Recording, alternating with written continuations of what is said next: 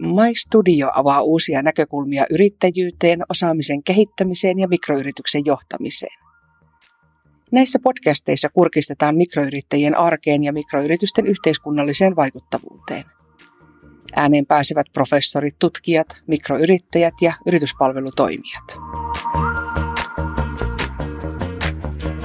Yrityksen kasvaessa liiketoiminta monimutkaistuu aiheuttaen haasteita ja kasvukipuja, joita täytyy hallita yrityksen elinvoimaisuuden ja kasvun säilyttämiseksi. Tässä MyStudio-jaksossa suurennuslasin alla on mikroyritysten kasvunhallinta, jota tarkastellaan erityisesti taloudellisesta näkökulmasta. Minä olen MikroEntren projektitutkija Samu Heinonen ja ajatuksia on jakamassa Oulun Open yritysasiakasliiketoiminnasta vastaava pankinjohtaja Juha Karjalainen. Mahtavaa, kun olet mukana. Tervetuloa. Kiitos. Olisiko tähän alkuun voinut avata hieman omaa historiaasi ja kertoa, millainen tausta sulla on yritysrahoituksen parissa? Kyllä. Olen kauppatieteiden maisteri ja pääaineena aikana oli laskentatoimi ja olen yli 30 vuotta sitten tullut, tullut pankkialalle ja lähes koko ajan toiminut yritysten, yritysten rahoittamisen yritysmyynnin parissa ja sen verran on myös aiempaa työuraa ennen pankkia on ollut erään kaupallisen yrityksen talouspäällikkönä, että debetit ja kreditit on tuttuja asioita. Tällä hetkellä vastaan Oulu Osuuspankissa meidän yritysasiakasliiketoiminnasta. Meidän volyymit on yrityspuolella reilut 2 miljardia. Meitä on noin 50 ammattilaisen joukko, joka tässä Oulun talousalueella ja vähän kauempanakin palvelee yrityksiä. Itse olen käyttänyt mainoslausetta, että Tampereen yläpuolella olemme ylivoimasti suurin yksittäinen yksikkö, oli mistä pankkiryhmästä tahansa kysymys. No jos puhutaan pienyrityskentästä, niin mitkä on sun työssä ollut sellaisia tyypillisiä taloudellisia ongelmia, joita kohdataan silloin, kun yritys kasvaa? Jos lähtee ihan, ihan niin mikroyrityksestä, niin yleensä se ensimmäinen, ensimmäinen ratkaiseva kipupiste on ensimmäisen työntekijän palkkaaminen. Mikroyrityksessähän yrittäjän työpanos on kaiken A ja O, ja kun lähdetään kasvuuralle, niin kynnys palkata ihmisiä on tosi korkea. korkea. Ja jos ajatellaan, että vaikka saadaan liikevaihto kasvuuralle ja palkataan henkilöitä, niin se tulee monesti yllätyksen, että kulut on kuitenkin etupainotteisia, eli kassalle tulee niin isoja vaatimuksia. Tyypillisesti tämmöinen mikroyrityksen toinen kasvu, kasvukipu on esimerkiksi, jos harrastetaan tuotekehitystä ja semmoinen optimismi suunnitelmissa, niin se tulee aiheuttaa niin taloudellisia ongelmia. Yleensä yleensä niin projektit venyy, kassavirta ei ala kertymään, syntyy kassakriisi. Eli varautuminen kaikenlaisiin yllätyksiin, niin tota, se unohtuu monelta. Joo, niin kuin sanoitkin tuossa, että, että menot on, on etupainotteisia, niin, niin kasvun myötä tietenkin tulotkin kasvaa ainakin toivottavasti, mutta sitten, sitten näiden menojen lisääntyminen saattaa aiheuttaa haasteita, niin Ähm, millaisia, millaisia nämä ongelmat on maksuvalmiuden kannalta sitten? No maksuvalmiuden kannalta, niin kuin, jos ajatellaan vaikka pientä maanrakennusfirmaa, joka saa, saa tota, isohkon urakan, sanotaan, että se urakka on niin heidän normitoimintaan nähden niin kuin, vaikka, vaikka niin kaksin kolminkertainen niin normiurakkaan nähden, niin, ja vastapuoli puoli näissä urakoissa on yleensä iso toimija, niin ei välttämättä ymmärretä sitä, että miten se raha, raha kotiutuu. Raha sitoutuu ison työmaan niin käyntiin saamiseen enemmän kuin se kassavirta todennäköisesti on heti alussa. Eli mitä pääomavaltaisempi ala on, niin sitä enemmän, enemmän niin tarvittaisiin käyttöpääomaa ja pitäisi osata laskea, että miten, miten tota kassavirrat kulkee kuulijoille voin, voin avata, eli käyttöpääoma kuvastaa sitä, kuinka paljon rahaa, eli pääomayritys tarvitsee pysyäkseen toimintakuntoisena eikö, eikö näin? Kyllä, ja jos vielä miettii tota, vaikka maanrakennushommaa, niin yleensä urakat alkaa loppukeväästä kesällä ja ne on pitkäkestoisia ja rahat kotiutuu monesti loppuvuodesta, niin siinä voi syntyä yli puolen vuoden aika iso käyttöpääomatarve, johon sitten tarvitaan pankkia tai jotakin muuta rahoittajaa. Ja kasvavassa yrityksessä se sopivan käyttöpääomatason määrittäminen saattaa olla haastavaa muutenkin, kun tilanteet, tilanteet elää jatkuvasti. Niin näetkö, että tähän käyttöpääoman hallintaan kiinnitetään tarpeeksi huomiota pienyrityksessä? Sanotaanko näin, että jotta ymmärtäisi käyttöpääoma tarpeet, niin pitää ymmärtää myös niin kuin, katelaskentaa, ymmärtää mikä on mun tulonmuodostus, ymmärtää niin kuin taloudellisia tunnuslukuja lukuja ja osata vähän laskea. Se perinteinen uskontokymppi, laskento nelonen, niin sillä ei vaan nykyaikana pärjää. No entäs sitten, pystyykö esimerkiksi tämmöisten puskureiden tai luottolimittejä avulla tava, taklaamaan näitä mahdollisia haasteita maksuvalmiuden suhteen, tai löydätkö jotakin muita keinoja, miten tätä maksuvalmiutta ja likviditeettiä voi turvata kasvun keskellä? Kyllä. Yleensä niin tämmöinen tililimiittityyppinen ratkaisu on ihan perusjuttu, että riippuen vähän toimialasta, niin tota, sellainen on lähes kaikilla firmoilla. Ja jos sitten toiminta on tämän tyyppistä niin maanrakennusliikkeellä, niin voi olla, että johonkin yksittäiseen isoon urakkaan sitten otetaan kausirahoitusta. Sovitaan, että teillä on kuuden kuukauden laina normitililuoton rinnalla. Ja jos esimerkiksi on kyse vaikka maahantuonnista, ruvetaan talvisesongille tuomaan, tuomaan tota, vaikka tekstiilejä Aasiasta, niin tilauksethan tehdään jo edellisenä keväänä ja yleensä rahan pitää liikkua siinä matkan varrella, niin tämä on semmoista projektirahoitusta myös sen mm. tilin lisäksi. Ja yksi merkittävä tapa rahoittaa, rahoittaa tota, käyttöpääomaa on myyntisaatavien myyminen.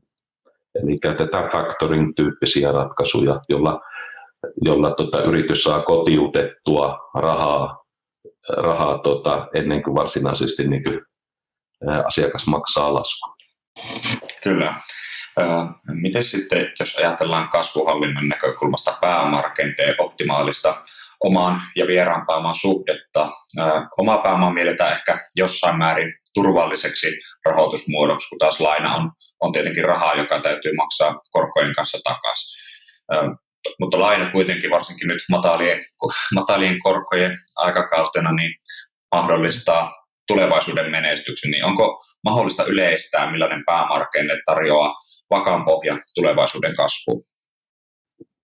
Yleistäminen on todella vaikeaa, toimialakohtaiset erot on niin valtavia, mutta enemmänkin se riippuu siitä, siitä, että miten rahaa kiertää. Jos otetaan vaikka kahvila, niin kahvilassahan tota, sä joka päivä sulla käy asiakkaita, sulla tulee kassaa rahaa.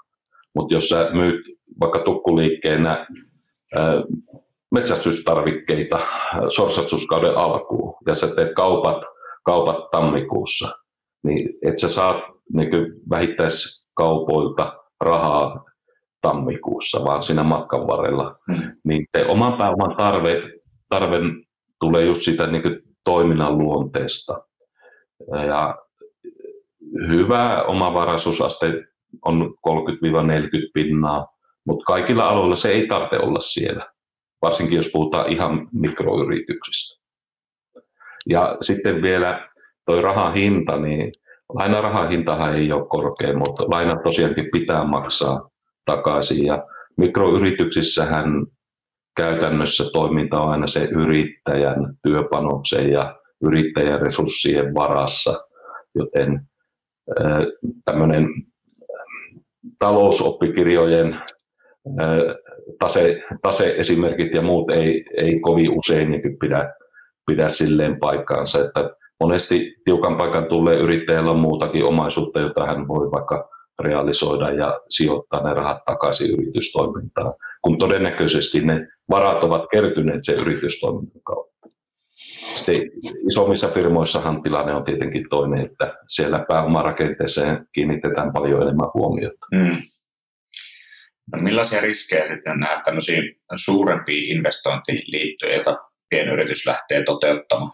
Niin kokemuksen pohjalta sanoisin, että mitä isompi investointi, niin sitä isommaksi se aikaikkunan riski muodostuu, eli investointi venyy ja siitä oletettu kassavirta ei ala kertymään tai kassaviran kasvu, jos oletetaan, että joku investointi tuo lisää liikevaihtoa, niin se, se viivästyy. Eli ihan tämmöiset inhimilliset syyt, että ollaan optimistisia ja sitten tulee yllätyksiä, vaikka, vaikka jos rakennetaan ää, toimitilat ja maaperätutkimukset on, on jäänyt tekemättä, niin ää, siellä voi tulla isojakin yllätyksiä, että joudutaan, joudutaan niin maapohjia vaihtaa tai, tai paaluttaa tai muuta. Eli, eli ympäristö yllättää hyvin usein ja se kumuloi sitten ne ongelmat kassaan ja kassavirtaan. Oletko havainnut sellaista, että yrityksen kasvusta iskisi tämmöinen vauhtisokeus ja liikevaihdon kasvattamisesta tulisi tämmöinen itse tarkoitus ja kiinnitetään vähemmän huomiota siihen, että mitä jää viiva alle?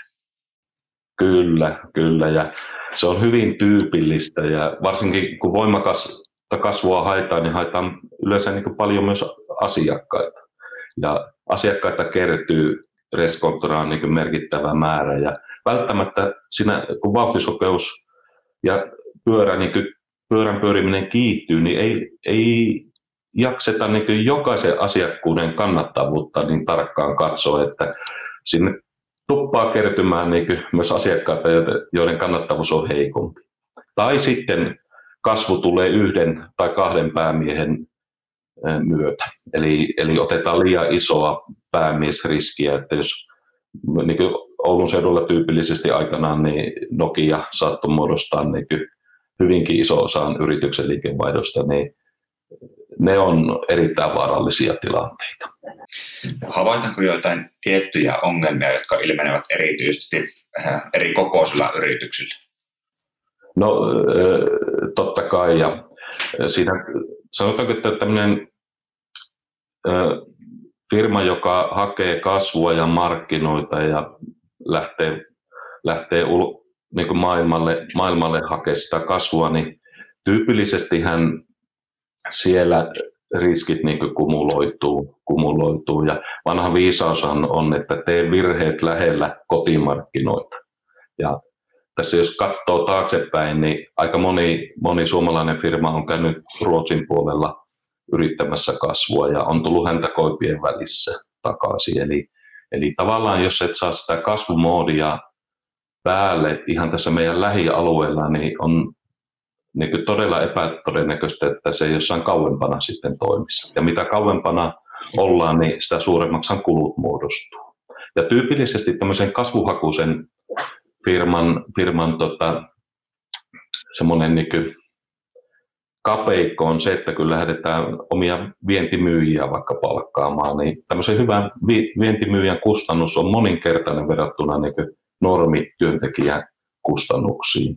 Ne on maailmalla, heille pitää maksaa, matkustaminen maksaa, messuilla käynyt maksaa, niin se kulurakenne voi yllättää. Entäs sitten joitakin tiettyjä ongelmia esimerkiksi yhtiömuodon tai, tai toimialan mukaan, jotka sitten niin kuin korostuvat siellä? Kassaviralle ongelmia aiheuttava, aiheuttava ö, keisi on se, että kun tehdään tuotekehitystä ja investoidaan siihen paljon ja ö, kassavirta ei vielä siitä tuotteesta tai palvelusta kerry, niin firmat aktivoi näitä tuotekehityskuluja taseeseen. Ja sitten kun ei päästäkään markkinoille niin ajatellussa ajassa, niin kassavirta alkaa linkuttaa. Ja mikä pahinta, niin nämä aktivoinnithan tulee poistaa kohtuullisessa ajassa, niin yritykselle tulee monesti aika isoja, isoja tota, oman pääoman ongelmia, ellei, ellei se niin taserakenne ole kunnossa ja siellä on riittävästi omia pääomia. Omia, että niin kuin tyypillinen kasvuyrityksen ongelma on se, että on investoitu tuotekehitykseen, se viivästyy, markkinoille meno viivästyy, syntyy, syntyy poisto-ongelma, joka aiheuttaa sitten oman pääoman riittävyysongelman. Ja tällähän on yhteys sitten niin kuin rahoitukseen silleen, että pankit, pankit reittaavat yritykset ja mitä enemmän haasteita siellä taseessa ja tuloksessa on, niin sen huonomman reitingin yritys saa ja se tarkoittaa myös rahahinnan nousua. Ja monesti tämmöinen kasvuyritys niin ei ole rahoituskelpoinen perinteisellä pankkituotteilla, palveluilla, vaan, vaan pitää hommata oman pääoman ehtoista rahoitusta, ehkä jotain juniorirahoitusta. Ja sitten siinä kasvun kiivaammassa vaiheessa pankit yleensä eri instrumenteilla ovat, ovat mukana. Esimerkiksi jos toimituksia on jollekin asiakkaalle ja se on niin kriittinen juttu, niin rahoitetaan se projekti, mutta ei anneta tämmöistä perinteistä kolmen vuoden käyttöpääomaa lainaa. Miten yrityksen tulisi valmistautua mahdollisiin ongelmiin tai millaisia keinoja yrityksillä on niistä selviytymiseksi, jos mietit tämän maksuvalmiuden näkökulmasta? Joo. Maksuvalmiuden näkökulmasta oleellista on, että varsinkin kasvuyrityksille, että siinä vaiheessa, kun firma lähtee oikeasti kasvuun, että puhutaan, että työntekijöiden määrät, määrät on niin kuin vähintään kymmenissä, niin yrityksessähän pitää olla toimitusjohtajan lisäksi jo ammattimainen talousjohto. Ja jos kasvuyrityksellä ei ole ammattimaista talousjohtoa, johtoa, niin on tosi vaikea saada se rahoittajien luottamus niin kuin rahoitusnäkökulmasta. Eli ennusteiden paikkansa pitävyys on todella oleellista. Ja mitä parempi taloudellinen informaatio ja suunnitelmat on, niin sen helpompi pankin ja muiden rahoittajien lähteä mukaan. Tyypillisesti hän, jos se kassa on ongelma, niin pankki ja Finvera yhdessä tekee, tekee ratkaisuja ja jos me pystytään luottaa siihen informaation laatuun ja tasoon, niin rahoitusta kyllä järjestyy. Ja jos vielä miettii kasvuyrityksiä, että siinä vaiheessa, kun henkilökuntaa alkaa olla vaikka 20, 30, 50 ja aiemmin on toimittu yrittäjävetoisesti, niin kyllähän se tarkoittaa, että siinä yrityksessä pitää olla jo jonkinlainen organisaatio eri asioille, että hmm. se perinteinen 1-5 henkeä, että kaikki tekee kaikkea, niin sehän ei toimi enää siinä vaiheessa. Eli roolien pitää olla selvät selvät ja mitä selvemmät roolit eri tehtäviin on, niin se yleensä kumuloi myös sen, sen niin kuin menestymisen mahdollisuuden. Ei tule yllätyksiä tai joku asia ei jää hoitamatta. Ja erittäin tärkeää on kasvuyrityksille se, että heidän hallituksessa on ulkopuolisia ammattilaisia mukana. Ja jos heitä ei saa hallitukseen, niin advisory boardissa tai vastaavassa. Eli se tukijoukko siinä yrityksen ympärillä pitää olla kunnossa. Eli jos mietitään vielä niitä pienempiä yrityksiä, ihan, ihan mikroja esimerkiksi, niin siellähän on todella rajalliset resurssit henkilöstösuhteen, eli ei välttämättä ole, ei varmasti ole talousjohtaja ainakaan yleensä ja, ja tuota, välttämättä ei ole osaamista oikein näiden taloudellisten tunnuslukujen tulkintaan, niin, niin onko se tämä tukijoukko nimenomaan, joka, joka tuo siihen oman panoksensa, että pystytään sitä kuitenkin kasvuhallintaa tekemään myös siitä näkökulmasta? Kyllä, eli ihan mikroyrityksessä niin hyvä tilitoimisto ja tilintarkastaja, niin ne on niin ensiarvoiset. Ja, ää, jos lähdetään ihan niin kaukaa liikkeelle, että ollaan vaikka perustamassa yritystä, joka on kasvuhakuinen, niin ehdottomasti kannattaa käyttää vaikka Oulun seudun uusyrityskeskuksen palveluita, palveluita, jossa he sitten arvioi sitä liikeideaa ja niiden laskelmien realistisuutta. Eli, ja sitten kasvun eri vaiheissa tulee eri tahot mukaan siihen kaveriksi. Mutta se hyvä tilitoimisto hmm. mikroyritykselle kyllä oleellinen ja sieltä saatavat raportit ja niiden läpikäynti yrittäjän kanssa. No, millä mallilla pienyritysten taloushallinto on yleisellä tasolla?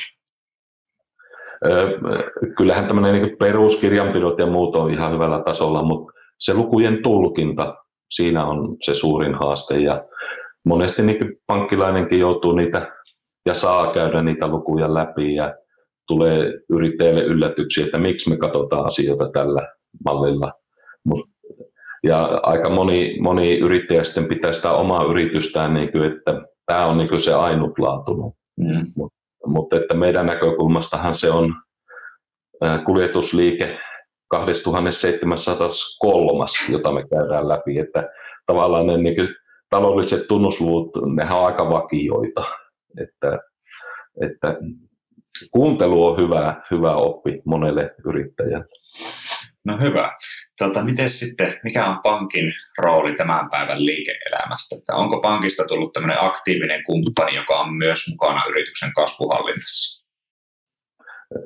Kyllä, tietenkin jos yrityksiltä kysytään, niin hyvä pankki on, saattaa olla sellainen, että se ei edes näy, näy yrityksen mm. päivittäisessä elämässä, vaan silloin kun yrityksellä kaikki toimii, maksuliike toimii, rahoitus toimii, niin asiathan on hyvällä, hyvällä mallilla. Että monesti sitten mitä enemmän joutuu pankin kanssa vaikka rahoituksesta puhumaan, niin sehän tarkoittaa, että jotain haasteita on jossakin, jossakin asiassa. asiassa. Mutta tämän päivän pankkimaailmassa niin pankit reittaa yritykset, sopii etukäteen yrittäjän kanssa pelisäännöt, millä mennään. Katsotaan vähän kauemmaksi, että mitä tarpeita voisi olla vuoden, kahden, kolmen päästä ja varaudutaan jo niihin siinä vaiheessa.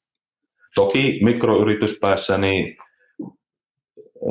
kaikki tämä, niin se on kuitenkin se yrittäjän selkänahka ja yrittäjän työpanos ja yrittäjän oma varallisuus, joka siinä on mukana mukana koko ajan, että sitä pitää peilata. No miten pankki voi olla yrityksen kasvun tukena?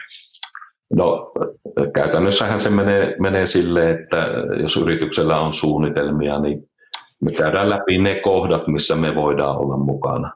mukana että joku tietty hyvä iso tilaus, miten se saadaan maaliin, miten saadaan vaikka niin toteutusaikainen rahoitus hoidettua, miten saadaan takaukset, vaikka joku ennakkomaksutakaus maailmalle ja etsitään ne kohdat, missä, missä ollaan mukana. Että ei se, se ei ole pelkkää niin lainarahan antamista. Mm.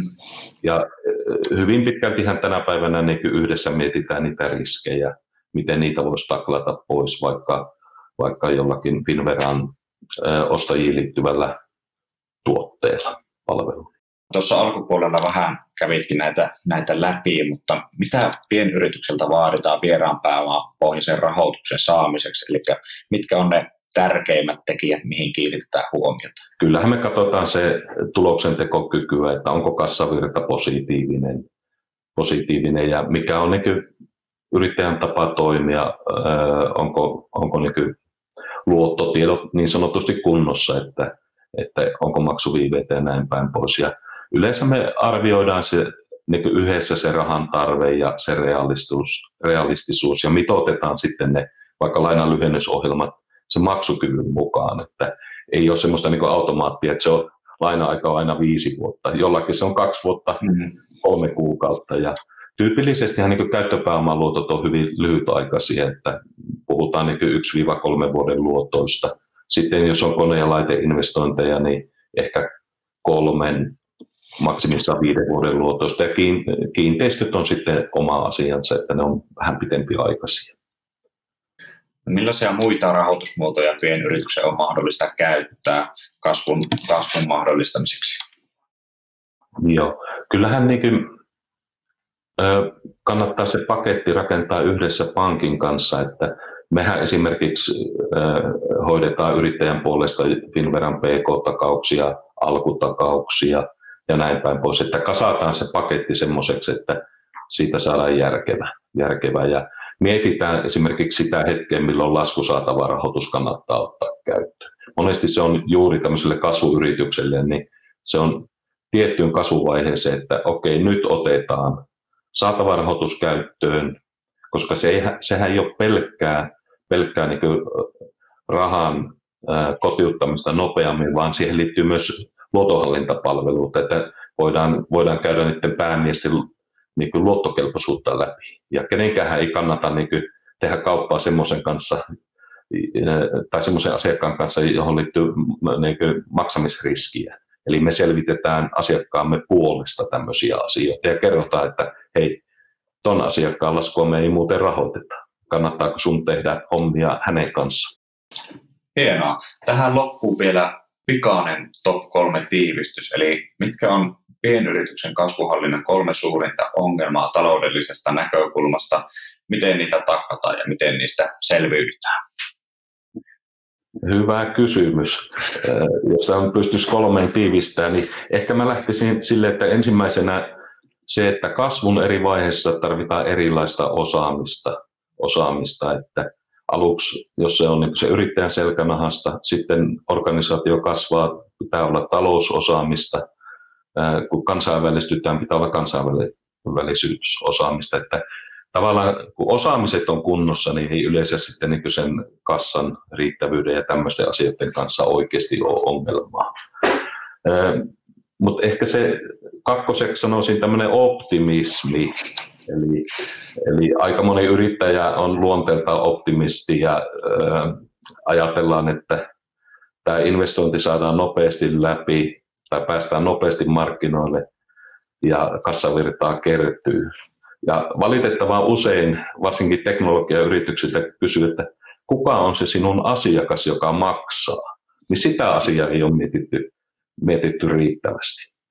Ja sen jälkeen, kun ruvetaan tota miettimään, niin tulee jakelutiekysymykset, että miten, miten jaellaan sun palveluita tai tuotteita, eli meneekö ne verkkokaupalla kaikki vai pitääkö mennä maailmalle. Eli se strateginen miettiminen siinä taustalla kasvuvaiheessa eihän se mikroyritykselle, että jos sä toimit lokaalilla pienellä markkinalla, niin sähän enemmänkin mietit, että miten saat asiakasvirrat vaikka kahvilaan. Eli se on sitten niin yksinkertaisempaa bisnestä. Ja kyllä mä kolmanneksi kaipaisin niitä ulkopuolisia tukijoukkoja siihen, että niiden valinnassa kun onnistuu, niin se antaa semmoista turvaa. Yrittäjähän on muuten aika yksinäinen ja jos hänellä on vaikka neljä työntekijää, niin totta kai he, he töitä tekee yhdessä, mutta se, niin se omistamisen ja niin kuin siihen liittyvät asiat, niin keskustelukumppaneita ei välttämättä löydy lähipiiristä, tai se löytyy keittiön pöydän äärestä. Hyvä. Tähän yhteenvetoon on hyvä paketoida tämä jakso. Oikein paljon kiitoksia, Jaaku, oli, oli mukana. Kuin myös.